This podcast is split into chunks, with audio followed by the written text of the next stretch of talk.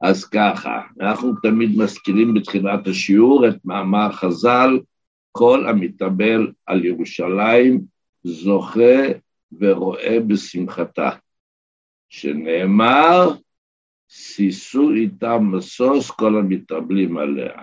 מי יזכה לסוס משוש עם ירושלים בביאת משיח צדקנו בקרוב ממש, אלה שמתאבלים עליה. אז נכון, זה לא קל, זה חריגה מהסדר הרגיל, וקשור בכל מיני קשיים ומגבלות, אבל כתוב בתלמוד ירושלמי, כדאי הוא בית אלוקינו להצטער על חורבנו פעם בשנה. כן, בית המקדש, בית אלוקינו שווה עוד שאנחנו נתאמץ ופעם בשנה אנחנו לא לחזור על זה, אבל כשבזמן מלובך היה אומר, שם את כל מיני קולות, אבל אולי מותר ככה, ואולי מותר ככה, ואולי גם זה מותר, ואולי גם זה מותר, והיה אומר, אני לא... מתפלא מה קורה שבחס וחלילה לא על אף יהודי שבמצבי אווילות רבים מחפש היתרים, למה על בית המקדש כל כך משתדלים. השם יעזור שבאמת כל הדברים האלה כבר יהפכו לששון ולשמחה, אבל בינתיים אלה מהלכות. אז ככה, בעיקרון השבוע שחל בו תשעה באב חמור יותר משאר ימי תשעת הימים, שמתחילים מראש חודש מנחם אב, וזה כולל את יום הראש חודש עצמו גם כן. אבל השנה שתשעה באב חל בשבת, אז דעת רבים מהפוסקים שכל המושג של שבוע שחל בו תשעה באב, לגבי החומרות שנאמרו בו בדרך כלל לא קיימים, חוץ מאומרים שלגבי, אה, איך קוראים המוגן אברום אומר, שחוץ מתספורת וכיבוס, ויש אומרים גם תפירה, כל שאר הדברים, אין דין של שבוע שחל בו תשעה באב, יש דין של תשעת הימים. אז כשאנחנו אומרים ש... צו כזה וכזה וכזה, במהלך השיעור תשמעו, אז אסור, מותר, אפשר להתיר בגלל ש... שלוש נקודות, אבל כשמדובר בשבוע שחל בתשעה באב, אז לא. אז אתה יודע שהשנה אין שבוע שחל בתשעה באב לגבי רוב הדברים. ובכן, הגמרא מפורשת, מי שנכנס אב, ממעטים בשמחה. והדינים הללו שממעטים בשמחה, כפי שהתבררו הפרטים במהלך השיעור, נמשכים עד היום העשירי באב, עד למחרת תשעה באב, עד חצות היום. השנה שהצום הוא בעשירי באב, כיוון שתשעה באב חל בשבת, אז כאשר נגיע לנושא הזה נגיד לכם מה המגבלות או, או אי המגבלות למחרת תשעה באב. אנחנו עכשיו מדברים מי שנכנס רב ומתאים בשמחה, ומקפידים מאוד לומר את פירוש הבעל שם טוב הזה, שממעטים את כל העניינים הבלתי רצויים על ידי השמחה. כמובן, יש מותר על פי תורה.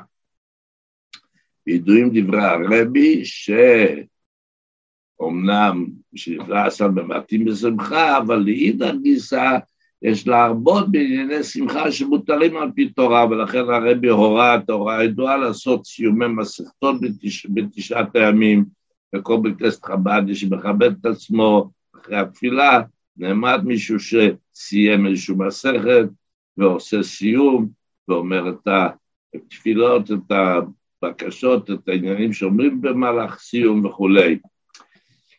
האם מותר לאכול בשר גם כן למשתתפים בסיום? יש בזה דיבורים. בחב"ד הנוהג הוא כפי שהרב הרש"ב, הרב הרש"ב, הרב מספר בשם חמי והרב הקודם, שהרב הרש"ב היה עושה סיומים בימים הללו, אבל הוא לא היה אוכל בשר. אז האם גם חסידים צריכים ככה לנהוג או לא? בדרך כלל ככה נהוג פחות או יותר בחב"ד, חוץ ממקומות ש... חשוב מאוד אכילת הבשר, כגון בקמפים של הילדים וכיוצא בזה, אז כל יום בקרם חב"ד יהיה סדר שבכל יום מישהו עושה שם סיום מסכת, כדי שהילדים יוכלו לאכול בשר. אבל מן הדין מותר גם למבוגרים כמובן.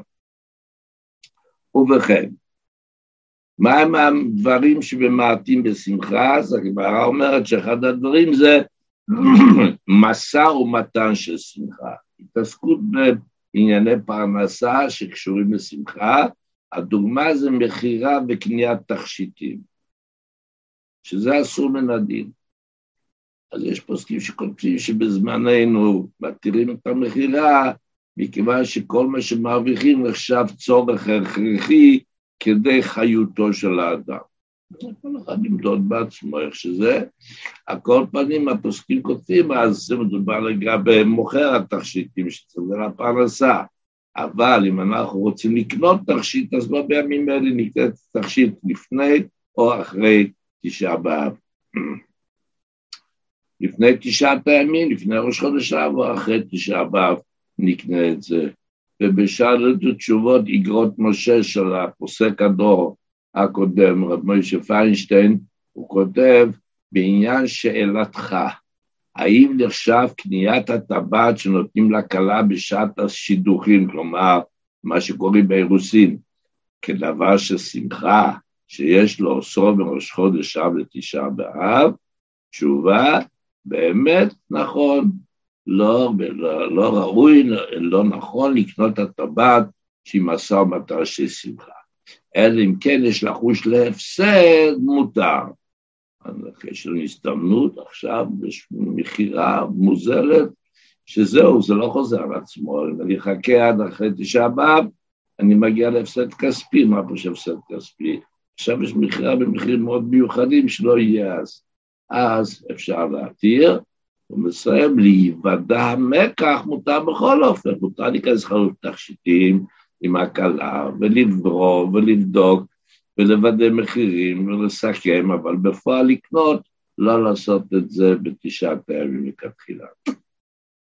אגב, להעיר מה שהוא כתב, שנותנים טבעת לכלה בשעת שילוחים, ידוע שהרבי שלל את זה בתוקף הכי גדול, הוא התריע בשום אופן לא לתת טבעת לפני הנישואים, מפני שחס וחלילה יש כאלה שמפרשים את זה בטעות חמורה, כאילו כבר שזה יוצא איזשהו קשר אמיתי על פי תורה בין, הבעל, בין החתן לכלה, וזה מביא לפריקת כל בענייני צניעות. אז נכון, אתה יכול להגיד, טוב, זה מדובר על גצל ועל ברל, על שיפרה ועל פועה, אבל לא עלינו החתן והכלה חסידים, אבל זה לא נכון. אם לך מותר, אז גם לי מותר. הנה, ראיתי שהחתן הזה והזה, חסידי שבוכר קנה לכלה שלו טבעת, אז מה, למה לא מניגורה? לכן הרבי מאוד מאוד עצר את זה ואמר, רבותיי, מצב הדור לא מאפשר. אני מבקש לא לתת לכלה מתנת טבעת לפני הנישואין. אפשר לתת דברים אחרים, יש כאלה ש... אני חייב להתריע על זה באמת, כי יש כאלה שלקחו את זה עוד יותר רחוק. אסור שחתן יגלה משהו לכלה לפני הנישואים, שם זה יתפרש כשידוך, כקידושים. לא נכון, הרב מעולם לא אמר דבר כזה ואין דבר כזה, ורחמנא, זה כבר הביא למצבים של, של, של התפרקות של שידוכים עוד לפני שהגיעו בכלל לשלבים אה, אה, מתקדמים יותר. הכרה מתלוננת, לא ידעתם ללכת איתו, יושבים שעות ביישוב מוסן, מקום במלון איפה שיושבים בלובי ומדברים, הוא לא קונה לי אפילו כוס, כוס מים היום.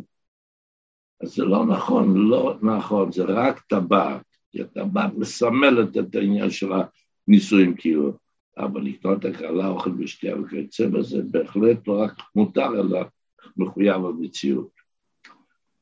ובכן, עוד דבר שכתוב בגמרא שעשו זה בניין של שמחה. מה זה בניין של שמחה? מה זה בניין של שמחה? הבניין של שמחה זה בנייה שלא נדרשת לצורך מגורים, זה להרחבה בלבד. יש לנו דירה, הכל בסדר, אנחנו גרים פה כמה שנים, עכשיו רוצים להוציא עוד מרפסת. בסדר, זה לגיטימי להוציא מרפסת. שבועי, שבועי, חכו בסבלנות, יגיע הזמן. עכשיו זה לא הימים, מה שצריך להערכות. אם התחילו בבנייה לפני ראש חודש אב, ונמצאים, הבנייה נמצאת עכשיו במצב כזה, שאם אנחנו לא נסיים את הקטע, שהתחלנו את הגדר הזאת, את המרפסת הזאת, צו להתקלקל מה שכבר נבנה, אז כתוב שמותר על ידי גוי. אם מדובר על צורכי רבים, כמו בית כנסת, תלמוד תורה וכיוצא בזה, אז מותר בכל אופן. אם יש מישהו שמתפרנס מבנייה, רק רגע, הבן שלי רוצה לשאול אותי משהו.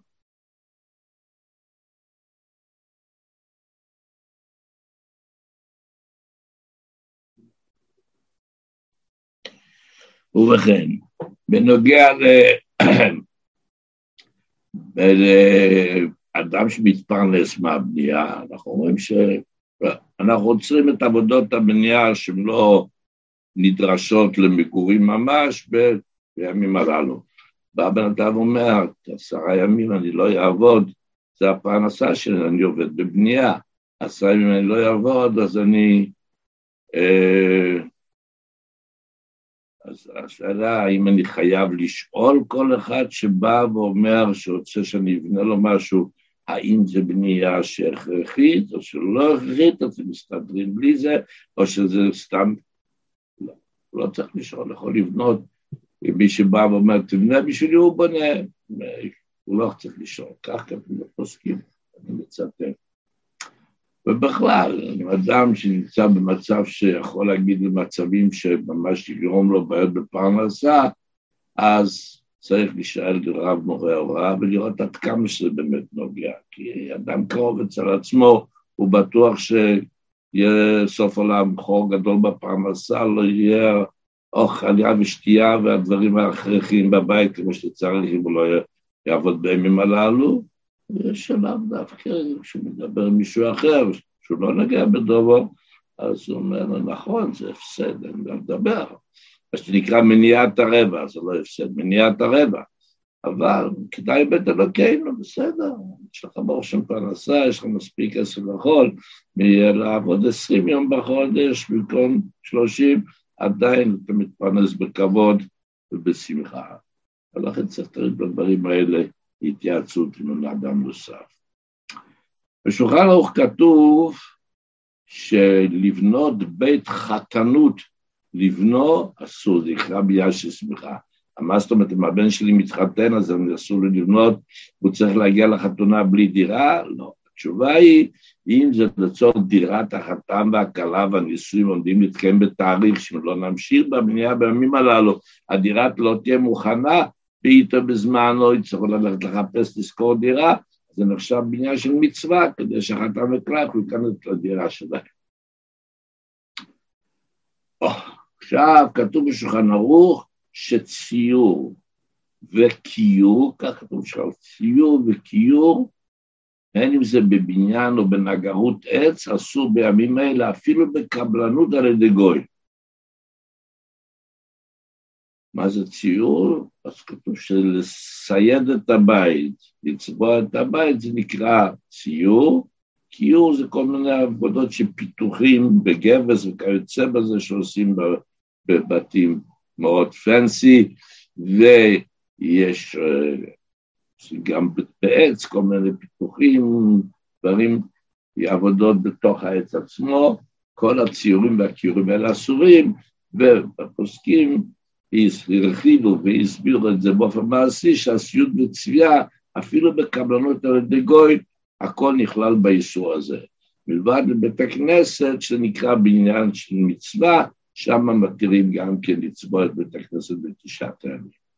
עכשיו, מה קורה כשאנחנו עושים הסכם עם הקבלן? אנחנו לא שמים לב לתאריכים, והקבלן שואל, אה, ביום רביעי, ה-27 בחודש, 21, זה מתאים לכם? בסדר, אני אבוא. יום רביעי, בסדר, אנחנו לא... אנחנו נהיה בסדר, בדיוק מתאים.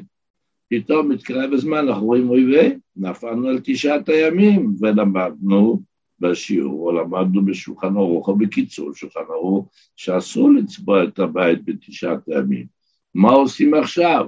אנחנו באים לקבלן ואומרים לו, סליחה, סליחה, תמות, אנחנו לא יכולים, הוא אומר, מה זאת אומרת? כבר היה לי כמה הזדמנויות לקבל עבודות בימים הללו, ועכשיו אני מפסיד, לא בא בחשבון, אני לא, לא מוותר. אתם עושים לי הפסד כספי של אלפי שקלים. מה עושים במצב כזה? כבר עשו הסכם, אז אם כתוב ככה בפוסקים, אם אפשר לפייס את הקבלן במעט ממון, כלומר, בסדר, ניתן לך אלף שקל, חמש מאות שקל, אז בוא נדחה את זה. הוא מסכים, אז בסדר, אבל אם זה לא הולך, אז מותר. עכשיו אותו דבר שאלה לגבי העובד עצמו, הסייד, הצבעי, שיודע הלכה, אבל הוא לא שם לב שהוא עכשיו התחייב ללכת לצבוע בית של מישהו, ופתאום הוא שם לב שהוא נפל על תשעת ימים, ותשעת ימים יודע שהוא לא אמור לעבוד. אז uh, עכשיו הוא יגיע להפסד. אם הוא יגיד להם שהוא לא מזכיר, אז בקיצור זה, זה קנס, ויוצא בזה, אז גם כן אפשר להקל לו, אבל שוב, כפי שאמרנו מקודם, כל היתר שבנוי על כך בגלל שאתה נמצא במצב כספי כך וכך, צריך, אפשר להקל, אבל רק על פי שאלת חכם. אדם שהוא ירא שמיים, יודע הלכה, ויכול לדבר איתך ולהגיע איתך להבנה האם באמת הקצה הכוסו, האם באמת זה המצב. עכשיו עם הבית זה לא צביעה למטרת יופי, קרה משהו שלא יקרה, שיצא אש, פיח של שריפה, או שהסיד התקלף מרטיבות, כיוצא בזה מהקלקולים, אז מתירים, זה לא צביעה ליופי, נכון שכאשר צובעים גם הבית כבר נהיה יפה, אבל מטרת הצביעה העקרונית היא, פשוט הבית נראה עכשיו במצב בלתי אפשרי. אבל כתוב ציור וכיור, אז יש כאלה שלומדים את הדברים, אסור לצייר. אז שואלים את הבנות, למה, מה קרה בבית ספר שאין שיעור בציורי השבוע? תשעת ימים אסור לצייר, כתוב בשולחן ערוך אסור ציור. אז לא נכון. הציור שאסור זה ציור בבניין, מה שנקרא סיוד, צביעה וסיוד לבית. אבל כשזה לא נעשה בבניין או בעץ, כפי שאמרנו מקודם, רק על נייר או על בד אפילו, מותר לצייר, להטביע, להדפיס על גבי בדים, כל זה מותר. דיברנו על דירות, מה בנוגע לעבור דירה? יצא לי כבר כמה ששאלו אותי בשבוע האחרון, מה בנוגע לעבור דירה בימים הללו, זה אסור. התשובה היא, אסור אי אפשר לומר, כתוב בספרי, בספרים קדמוניים כתוב ש... אמ, לא לעבור דירה בימים הללו, יש ספר בשם מקור חיים. בטח יש חלק מהציבור המקשיבים, או שיקשיבו לשיעור שיודעים שאלות בתשובות חוות יאיר. אחד הפוסק גאון אדיר, בלתי מצוי, שחי לפני 300 שנה פלוס מינוס, והוא בספרו כותב שלמרות שאין איסור בדבר לעבור דירה בימים הללו, מכל מקום לא מסמנה מילתא, כלומר זה לא מצב של סימן טוב, עדיף לדחות, כיוון שמשנה מקום, דירה לעבור דירה זה לא סתם עוד איזשהו שלב בחיים, זה שאנחנו יודעים את מאמר החז"ל, משנה מקום משנה מזל, ובלשון הרבי במכתבו, גם זכיתי אני לקבל מכתב כזה, כן ייתן השם, שהרבי כותב, משנה מקום, משנה מעליות, משנה מקום, משנה מזל, לטובה ולברכה בגשמיות וברוחניות. אז כותב המקור חיים, אז זה שהזכרנו אותו מקודם, שעדיף לדחות. וכך הרבי באמת, באגרות הקודש של הרבי, אני אצטט שתי מכתבים, מאוד מעניין, באחד מהם הוא כותב, היה טוב לו עשיתם זאת לאחר חמישה עשר באב, לא רק למחרת תשעה באב, שהלכתית נגמרת תשעת הימים, הרב אומר שאם אפשר לחכות לחמישה עשר באב, ש"ס כבר מתחיל ממש ימי שמחה בפועל, כן, כידוע, היו ימים טובים לישראל כחמישה עשר באב וכולי. אז אם ניתן לחכות עד אז, אז בהחלט כדאי, ולפני שתעבירו לשם את הרהיטים, כותב הרב, תכניסו לפני כן לדירה, שימו לב, זו הוראה כללית, לא קשורה דווקא לימים הללו, לימים אחרים. לפני שתעבירו לשם את הרהיטים, תכניסו לפני כן לדירה סידור, חומש, תהילים ותניא. כלומר, הרהיטים זה כבר, הבית כבר הופך להיות לבית שלכם, זה כבר לא ארבע קירות, זה כבר בית. רק רגע. הדבר הראשון, תקדישו את הבית בזה שתכניסו לשם סידור, חומש, תהילים ותניא. במכתב נוסף, כתב הרב, אז פה הרב כתב לחכות לחמישה עשר באב, כן? במכתב נוסף הרב כותב לשאלתו, וזה ששאלת אותי, בנוגע לקביעת מועד לכניסה לדירה החדשה, על פי מאמר רבותינו זכרנו לברכה הידוע, רבי כותב איזה מאמר הז"ל, אבל מן הסתם הכוונה, משנכנס אב, כלומר חודש אב, אמרתי בשמחה. מכיוון שככה אומר, אם אפשר, לא בחודש זה, כי בחודש אלול או חודש הרחמים, אם אפשר, מהנכון הוא, זה ראוי מאוד. אז זה תואם מציאות, יש אדם שמשלם שכר דירה וכל יום זה... צריך לדעת שעל פי ההלכה, ממחרת תשעה באב, גם שם לעבור דירה. בחמישה עשר באב, אם אפשר עוד יותר לדחות את זה לחודש אלול, שחודש הרחמים זה הכי טוב, ואם אי אפשר, אומר הרבי, זה לא, לא מהרבי, סליחה, שחייבים לעבור קודם, אז כתוב בספרי ההלכה, מביא מהפוסקים, שאם אפשר להקפיד להכניס את הדירה לפני הימים הללו, אנחנו עכשיו עדיין לא הגענו לראש חודש אב, אז אם אדם יודע שהוא יהיה חייב לעבור דירה לפני הימים הללו, אז שיכניס עוד לפני ראש חודש אב לדירה דברים שהם חייבים שמירה של דירה. כלומר, אתה כאילו עברת, אתה עדיין לא גר שם, אבל אתה מכניס שם כלים חשובים, איזשהו מחשב חשוב, לא סתם איזשהו אה, צלחת, כן? דברים שבאמת זקוקים לשמירה של דירה, חפצים חשובים, זה לדעת פוסקים מסוימים נחשב כאילו כבר התחלת לעבור דירה. לקנות דירה, יש פוסקים שכותבים שלמרות שאין איסור זה לא כדאי כל כך, אבל אם מדובר בהפסד או שעת הדחק, אפשר לקנות את הדירה, מה שדיברנו מקודם זה העברת הדירה. נטיעה של שמחה, כך כתוב שאחד הדברים, בגמרא כתוב, אחד הדברים שממעטים בשמחה, לא נוטעים, לא זורים, לא נוטעים נטיעה של שמחה. מה זה נטיעה של שמחה? כל נטיעה שהיא ליופי ולנוי בלבד, פרחים, דשא, אם אתה, יש לך שם צמחים שקיימים וצריך לטפל בהם שלא ינבלו, כמובן השנה יש לנו את ההקבלות של שמיטה, כן? אבל בעיקרון, אם זה לטפל בצמחים קיימים, למרות שהצמחים הקיימים הם צמחי נוי, יש לנו גינה, נדע פרחים יפים, שאם עשרה ימים לא נטפל בהם, תשעה ימים, תשעה וחצי ימים לא נטפל בהם, אז המצב יכול להגיע להפסד, הפסד הצמח, אז מותר לטפל בהם. לנטוע, לזרוע את הדברים האלו, בהם כיוון שלנוי בלבד, אם זה נטיית פרחים לצורך פרנסה, זה לא נוי בלבד. אדם מתפרנס בזה שהוא מוכר פרחים, או שזה חלק מהפרנסה, לא משנה.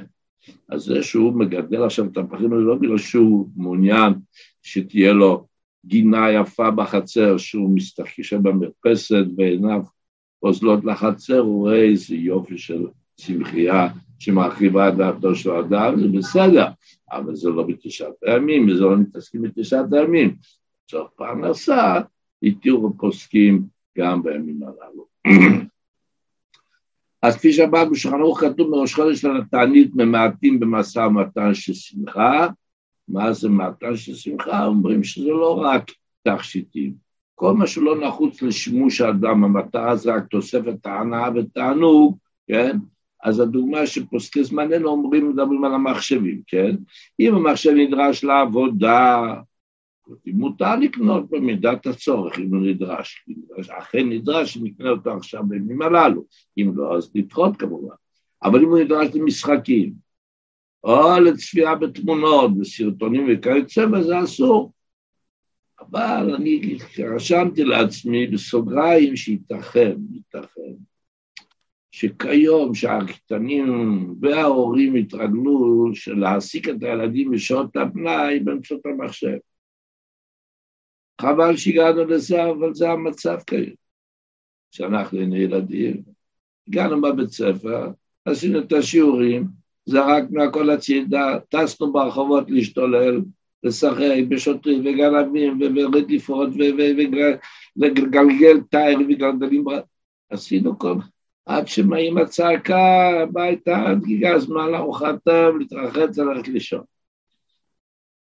כיום, כשהילד משעמם לי, אז מפעילים את המחשב, נותנים לו לראות משהו שבעזרת השם, דברים של קדושה וטהרה, אבל על כל פנים, אני אומר שזה שהפוסקים כתבו שמחשב שנדרש למשחקים או צפייה בתמונות וסרטונים אסור, כי זה, לא, כי זה כבר נחשב מעשה מתי של שמחה ולא חשוב כמו העבודה, אחרי שבזמננו אם זה המצב, אז זה גם כן הופך להיות לדבר חשוב.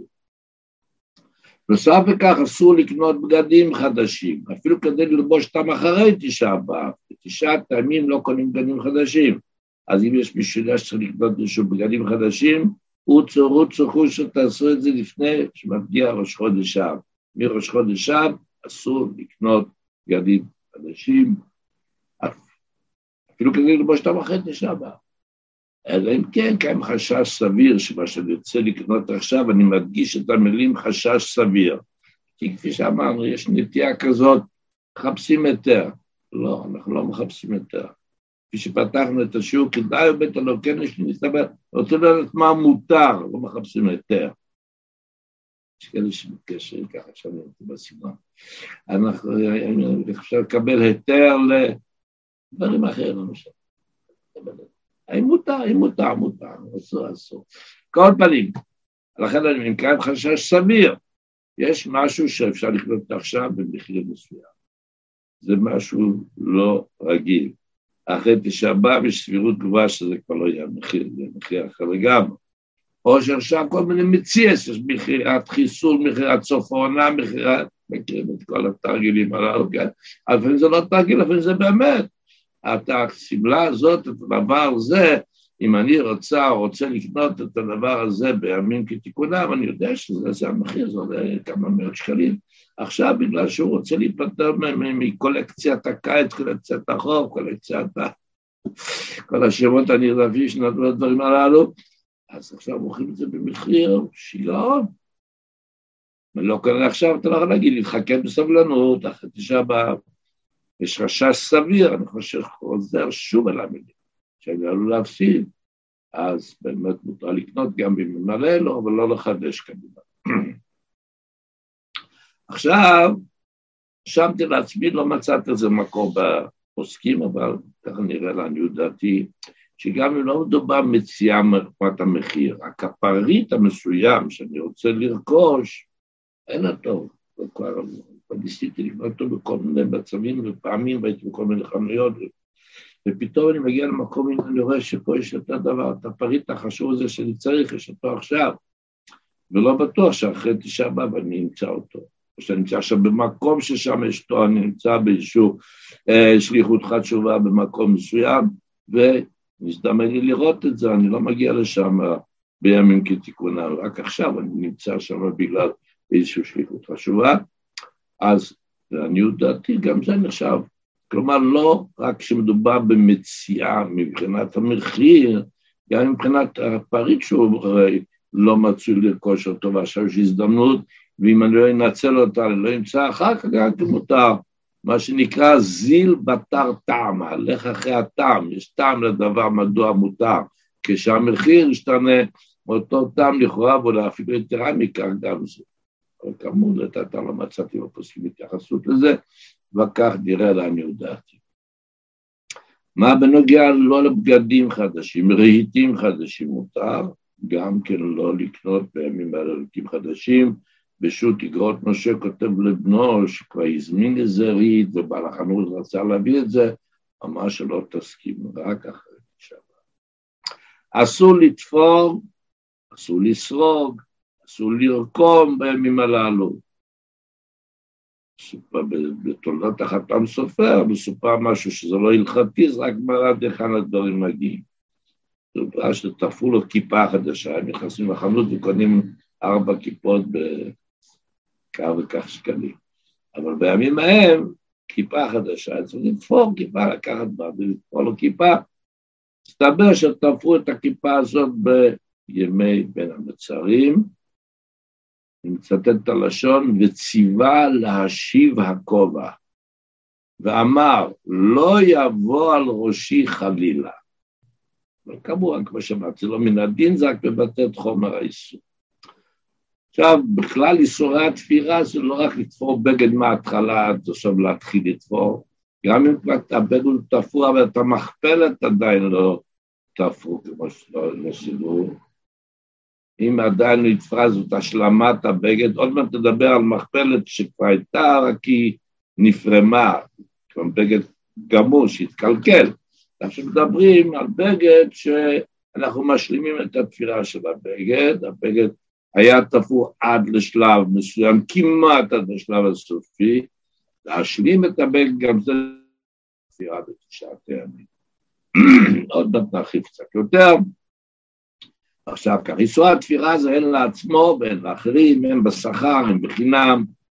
תופרת שנתנו לה על מנת שתתפור לפני הימים הללו ולא הספיקה, כתוב שמותר לה לתפור עד שבוע שחר בו תשעה באב, וייתכן שהשנה אין את המגבלה הזו. המתפרסם, אדם שמתפרנס מתפירה, זה הפרנסה שלו. לא מדובר תופעת שקיבלה עבודה ולא הספיקה, כן? זה דיברנו מקודם. היא רוצה לקבל עבודה, מישהו אומר, אני רוצה שתתפרי לי. אבל אמרנו שאסור, אבל זאת הפרנסה שלו. אז כתוב שמראש חודש עד שבוע שחל בו תשעה באב מתירים לה, כיוון שהיא מתפרנסת מזה, ואם לא זה לא יהיה להם כמו שצריך את הפרנסה בבית, מתירים, אבל זה מדובר שקיבלו לתפור לפני כן. אבל לקבל עבודות חדשות זה לא, אבל גם זה נראה שתלוי במצב. אם אדם נמצא במצב שזה הפרנסה וזה האוכל שלו, אז כל עוד לא מדובר בשבוע שחל בו תשעה באב, לעניות דעתי נראה שאנחנו נכיר בעבר. מצבים נדירים, כפי שאנחנו יודעים שהיום, ברוך השם, המצב הוא שבדרך כלל השבוע הזה שלא נעבוד, לא יהיה אולי בהרחבה כמו שצריך, אבל זה לא מצב של ממש ממש. ובכן, שאלת השאלה, זה דבר מעניין ששוב, דברים שלא מצאתי במפורש בשולחן ערוך, האם מותר לי, אני יודע שיש לי פה שכן שכנה, שממש משפחה ברוכת ילדים, הבעל יושב ולומד תורה, סוג במקצועים, קיצור. בבית הזה הם חיים פשוט ביומיום מהעבודה של האישה הזאת. ואם היא מתבטלת עשרה ימים, אז המצב בבית יהיה ממש ממש ביש. האם מותר לי לתת להם עבודה? אני אומר לעצמי, אני צריך לפעול, אני צריכה לפעול שמלה, אני צריך לפתור איזשהו גם מה שתופרים התופרים והתופרות, אז אני אתן להם עכשיו את העבודה. איי, בתשעתם זה לא הזמן, אבל אני יודע שעכשיו הם צריכים את זה. כלומר, זה לא בשבילי, לפרנסה שלי, אני רוצה לתת עבודה למישהו שיתפור, או לקנות בגד חדש, כמובן שעשו את זה בגלל לעשות את החנות הזאת, או לא חנות בית שמוכרים בו כל מיני בגדים שמביאים, וזה האוכל שלהם. בעשרה ימים אני לא, אף אחד לא יקנה, אז אני נכנס, אני קונה שם את כל, כל הגרדרובה. מה קרה? תשעת הימים זה לא הזמן, אבל אם אני לא קונה להם מה לאכול. כלומר, אם אמרנו שמי שמתפרנסת מתפירה, מותר לה, אז גם לי יהיה מותר להזמין אצלה עבודה כדי שיהיה לה. עדיין צריך עיון בזה, כפי שאמרתי, כי לא ראיתי מפורש, אבל שם הדעה נוטה. אם ישאלו אותי שאלה כזאת, אני אתייעץ עם עוד רב מורה הוראה, ונגיע ביחד למסקנות הנכונות. תיקון בגד קרוע. מותר, כלומר, שאמרנו שאסור אפילו מכפלת, זה מדובר שהבגד עוד לא הושלם.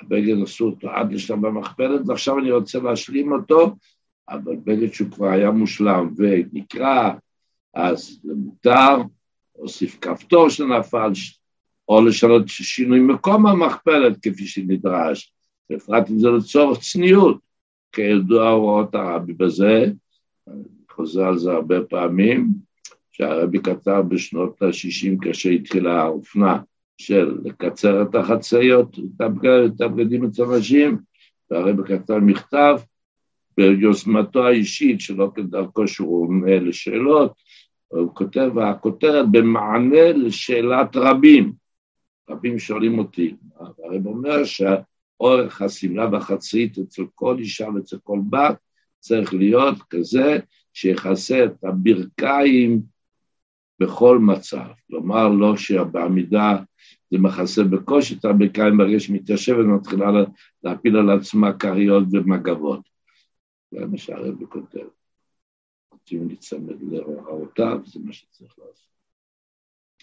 אז פתאום אנחנו שמנו לב שהילדה צמחה וגדלה ומרגישה את השמלת החצאית, זה כבר נמצא בגבול שיכול להיות שזה לא מתאים להוראות, אז אנחנו רוצים לשנות את מקום המכפלת כדי שהבגד יתאים לדרישות ההלכה, מותר, זה נחשב לצורך מצווה שמותר.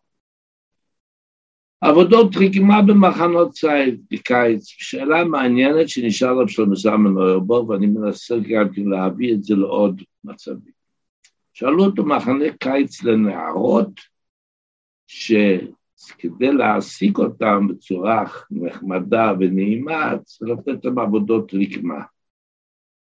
כן, כיום, כמדומני שמעסיקים את הבנות בדברים אחרים, אבל כן, עדיין בחדורים של החינוך הישן בהחלט זה אחת התעסוקות החשובות, שהם מלמדים את הילדות איך לרקום.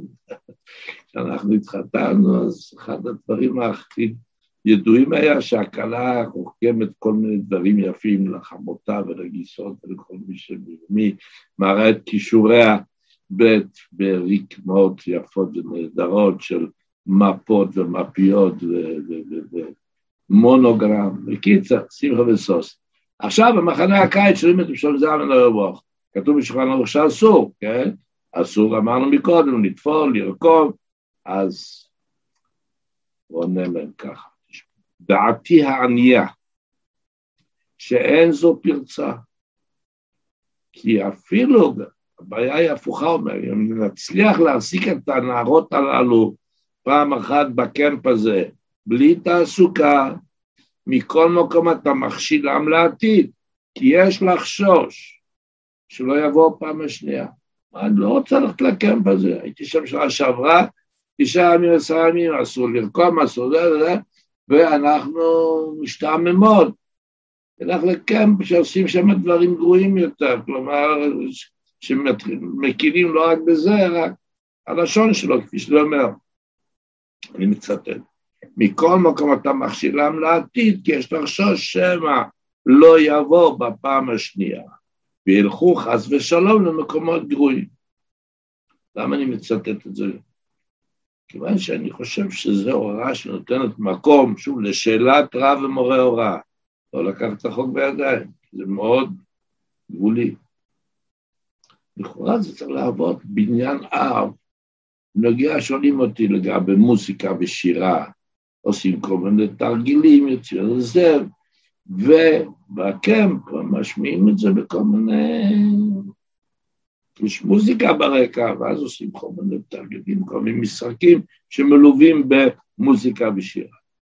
עכשיו, אם נעשה את זה בתשעה טעמים, אז אם אפשר לעשות את זה במוזיקה ווקאלית, יש היום ממש שפע של מוזיקה ווקאלית שנותנת חיקוי מאוד נחמד למוזיקה וזה יעבוד מצוין, אבל אם זהו זה, אנחנו מרגישים שאם אנחנו עכשיו עשרה ימים לא נאפשר קצת מוזיקה בכלים אלקטרוניים, שזה לא מפורש בגמרא בשולחן ערוך, כתוב בפוסקים אמנם, אז נראה לעניות דעתי שעל יסוד אותה תשובה של רב שלמה זלמן אורך לגבי רקמה, שזה כן מפורש בשולחן ערוך, שגם את זה הוא כדי שלא לגרום לבנות לא להרגיש טוב בקרם שלנו, אז ייתכן ליישם את זה גם שמה, שוב, על פי שאלת רב, מורה הוראה, שידון ויחקור את הנושא, האם אכן, אכן זה המצב. עכשיו כתוב בשולחן ערוך שאסור ללבוש בגדים חדשים, גם כאלה שלא מבקר להם שחיין. דיברנו בשיעור הקודם על שלושת השבועות, מ-17 בתמוז עד לתשעת הימים, עד ראשון שמונה חמת, אמרנו שרק בגד חשוב, שראוי לשחיינו, שמחדשים אותו רק פעם ב... אז זה אסור, אבל בגדים אחרים מותר לחדש, אז לא. בתשעת הימים מראש חודש שב, אסור ללבוש בגדים חדשים, גם כאלה שלא מברכים לשחיינו, ואפילו בשבתות שבימים האלה גם אסור. גם נעליים חדשות אסור, כי זה לא קשור לשחיינו. אבל אם פחד, פעם אחת כבר לבשו את זה לפני תשעת הימים מותר. שאלתי במקום הצורך הגדול, לא הספקנו, שכחנו, אבל זה נורא נורא חשוב, ומסבירים לי גם כן למה נורא חשוב ללבוש בגד חדש, שלא לבשו אותו לפני תשעת צורך גדול. האם אפשר להתיר שמישהו אחר ילבש את זה לכמה שעות? מה, מה הרעיון שלי בנושא? כיוון שהאחר שלובש את זה, אין לו שמחת הלב, זה לא שלי. לך עכשיו, זה בקבול הסול, אני לובש את זה עכשיו לכמה שעות, כדי להפוך את זה לבגד שכבר השתמשו בו, אבל... ואז זה שהיא באה לבגד שבש אותו, כבר אין לו שמחה, זה לא בגד חדש, זה בגד שכבר השתמשו בו. כלומר, בתוך תשעת פעמים לעשות את התרגיל הזה, לתת למישהו אחר ללבוש שעה, שעתיים, ואחרי כן אני אלבש. שוב, דבר שלישי כאן, שאני אומר בשיעור שצריך עיון ובירור, ובשאלה הזאת תגיע למעשה, נשתדל שלא נגיע לשאלות כאלו, להסדיר הכל לפני החג הנפלא הזה. אבל אה, אם יגיע שאלה כזאת למעשה, נתייעץ עם עוד רבנים ונראה מה אפשר לעשות. טלית קטן או טלית שנפסלו באופן שחייבים חדש, מותר. אה, נעליים שמיוחדות לתשעה באב, גם כי מותר, למרות שזה מדובר כשהם ברירה אחרת, לכתחילה צריך לחדש אותם לפני תשעה באב. כתוב להשתדל לא לערוך טיולים לשם הנאה בימים הללו, ובמיוחד כתוב להיזהר במקום סכנה. טיולים לשם הנאה זה לא הזמן בימים הללו, ולכן כל מי שתכנן טיולים, אז זה מה שכתוב בעוסקים, טיולים לשם הנאה זה לא הזמן. עכשיו, שלא לדבר מקום סכנה שבוודאי יש בימים האלה מגבלה מאוד מיוחדת. לשלוח מתנות בימים האלה, כתוב שלא לעשות את זה, וכמו כן רוצים לתת לי מתנה, אם זה לא מצב שאם אני לא אקבל את זה, אני עשוי להפסיד את המתנה הזאת, כי זאת ההזדמנות שרוצים לתת לי, מחר לא באים לתת לי את זה עוד הפעם, או שמצב שהאדם שנותן לי לא מבין בדברים האלה ועשוי להיעלב אם אני לא אקח ממנה, אז מותר. אבל לכתחילה צריך להשתדל. לא, אבל כתוב מפורש שבבר מצווה וכיוצא, כותב הגאון רב שלמה זלמן אורבוך, שנותנים לנער הבר מצווה מתנות כנהוג, אף על פי שהמנהג להימנע מנתינת מתנות בתשעת הימים. עכשיו כשיש מצב של מה שאנחנו אומרים לנו שלא לתת מתנות עכשיו, כן? אבל יש מצב שאנחנו צריכים לתת, אם אנחנו לא ניתן מתנה עכשיו, אז זה עשוי להתפרש לא טוב. או שיש עניין גדול, אבל מצד שני, לא כל כך חשוב לתת כמו להביא לידיעת האדם שאמור לקבל את המתנה שקנינו לו מתנה. אנחנו משתמשים בזה גם לגבי של טהרת המשפחה, אבל עכשיו, יש מה שתלמיד מחוץ לארץ עשה אחרי שהיה פה בארץ בישיבה במשך כל הזמן, חצי שנה, עושה הביתה להורים וקנה להם מתנה. האם מותר לו לתת להם? אז שלמה זלמן באחורה, שהוא לא ייתן את זה, רק יודיע להם כשהוא מגיע הביתה, הם יקרים, מאוד מעריך את זה שאתם נתתם לי ללכת לישיבה ללמוד, קנית לכם מתנה יפה מאוד, ואני, אבל עכשיו זה תשעת ימים, אני אתן לכם את זה בפועל אחרי תשעה באב, אבל קניתי לכם. זה כבר יוצר את הרגשת הנוחות והשמחה, הנה הבן המתחשב שלנו, מצד שני, בפועל הוא לא נתן את זה עדיין. כפי שאמרתם, גם בגלל שתחת המשפחה לא משתמשים בהיתר. אמ,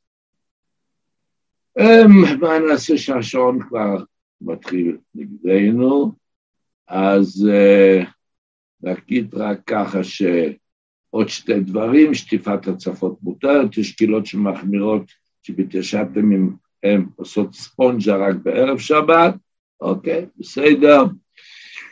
Um,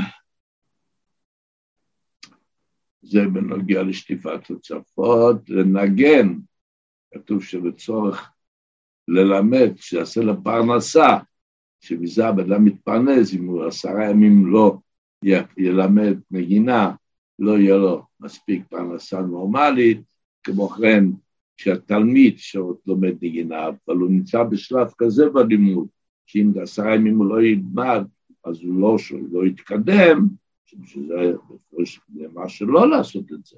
לא תתקדם, לא תתקדם, תתקדם אחרי תשעה באב. אבל יש שלב מסוים בלימוד שאם אני לא אלמד עכשיו, אני מפסיד את מה שכבר למדתי.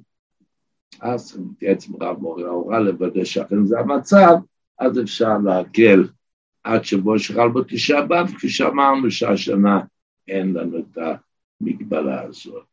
עכשיו מה לגל לתרגל בבית, תלמיד מוזיקה לתרגל בבית, אז זה גם כשוב תלוי במציאות, אם אדם התלמיד עשוי לאבד את מה שהוא כבר למד, או שהוא רוצה להתקדם. אם הוא רוצה להתקדם, תחזיק מעמד עשרה ימים, אם הוא עשוי לאבד את מה שהוא למד, אם הוא לא יתרגל בבית שוב ושוב את הדורמי, אז מותר. צריך לדון כל מצב לגופו. אנשים שעובדים במקומות ששומעים שם מוזיקה, הוא לא מתכוון ליהנות מזה, מה לעשות שאצלנו בקניון, בחנות, וזה כל הזמן מנגנת מוזיקה ואני מוכר אותו, מוכר שם. מותר להמשיך לשהות שם, כפי שנדרש, לא צריך לעזוב את העבודה, וכמו כן אם עובדים אצלנו פועלים שעושים כל מיני עבודות ומשמיעים לעצמם, מוזיקה אני לא צריך לברוח מהבית. או שאני מתאמן במכון כושר, והמוזיקה שם המטרה לסייע בתרגילים, והם, והם בפירוש לא מתכוונים ליהנות מהמוזיקה, גם כן אני יודעתי שזה מותר. בעצם בפוסקים מצאתי באמת, כתוב אה, בספר של אברהם, שאנחנו מקפידים תמיד לספר שזה הגאון הצדיק מהעיר בוצ'אץ', שהוא היה תלמיד מובהק של רבי יצחק מברדיצ'ב, האוהב ישראל הגדול, אז שם מדובר על כלי זמר ביריד, שם מדובר על כלי זמר, לא היה שם טייפ או משהו, פשוט הם מביאים ביריד כל מיני כלי זמר, חצוצות וזה, בשביל מה הביאו אותם שם? אתה מוכן הולך למכור פה אה, קש ותבן, מה, מה, מה, זמר, כנראה, כנראה המטרה למשוך קונים, כמו שגם כן במרכזי קניות יש כל הזמן מוזיקות רקע, והמטרה למשוך את הקונים, כל זה מותר. אנחנו עוצרים פה, בעזרת השם בשיעור הבא נמשיך מכאן ואילך, כפי שאמרנו, שאנחנו מאוד מקווים שנלמד את זה בלשון עבר. אתם יודעים מה היה לפני שמשיח הגיע? היה דין כך וכך וכך וכך. אבל היום, שמחה וסוסן, הגות כבן שירה.